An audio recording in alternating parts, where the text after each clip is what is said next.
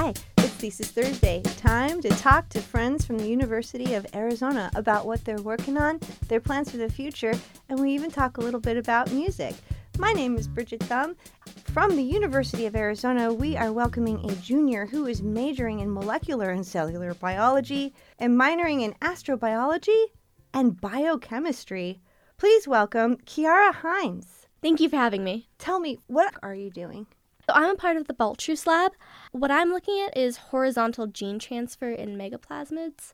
So a plasmid is a usually circular bit of DNA that exists outside of the chromosome, and a megaplasmid is just a really big plasmid. They can confer fitness benefits onto their hosts if they're in an environment that selects for this beneficial trait. Is that kind of like an airdrop?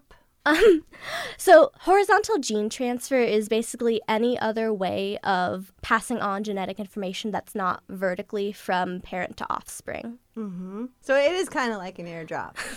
okay. Yeah. Why are we looking at horizontal gene transfer?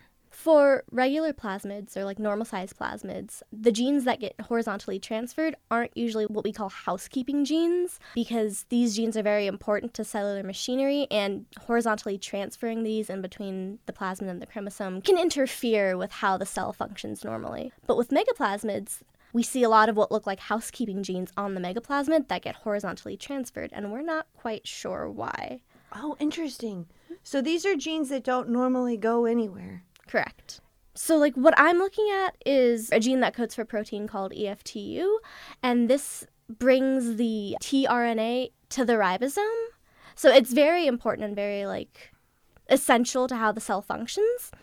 And it wouldn't make much sense for this to get transferred from the megaplasmid because the chromosome already has two copies. So, we don't know why this is here. And what I'm trying to look at is basically if this has a function on the megaplasmid and how it would affect the host phenotype if it gets deleted, if I make a mutant strain that has the deletion. Basically, I'm going to grow up the mutant and wild type in the same media and then plate it and then compare how well it will grow and produce basically. Yeah, like how how successful it is um, in at life. at life. Yes. how is AI affecting your work? AI could potentially have a lot of uses in science. It can comb through data for us. Like if you collect just a bunch of data, it can maybe look for something that's significant and then present it to you. Speaking of the future, what are your plans for after graduation? I'm probably going to try to go on to graduate school. I definitely want my master's, maybe my PhD, I'm not sure. Probably something with astrobiological research. What do you listen to when you're when you're doing these amazing cosmic studies? oh gosh, I um, I really like to listen to alternative rock, a um, little bit of pop, a little bit of metal. There actually is a space themed band that I like to listen to, Starset. They're like rock metal. I really like them. I also really like Linkin Park, Fall Out Boy. I like Sleep Token. Sleep Token just uh, released a new album and I'm loving it. Um, and for a complete genre shift, I also really love Taylor Swift.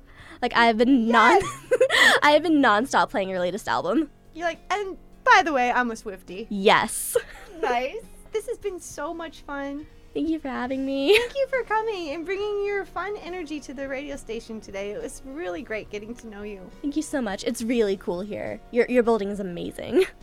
Thesis Thursday is produced at KXCI Tucson. For more episodes, visit kxci.org.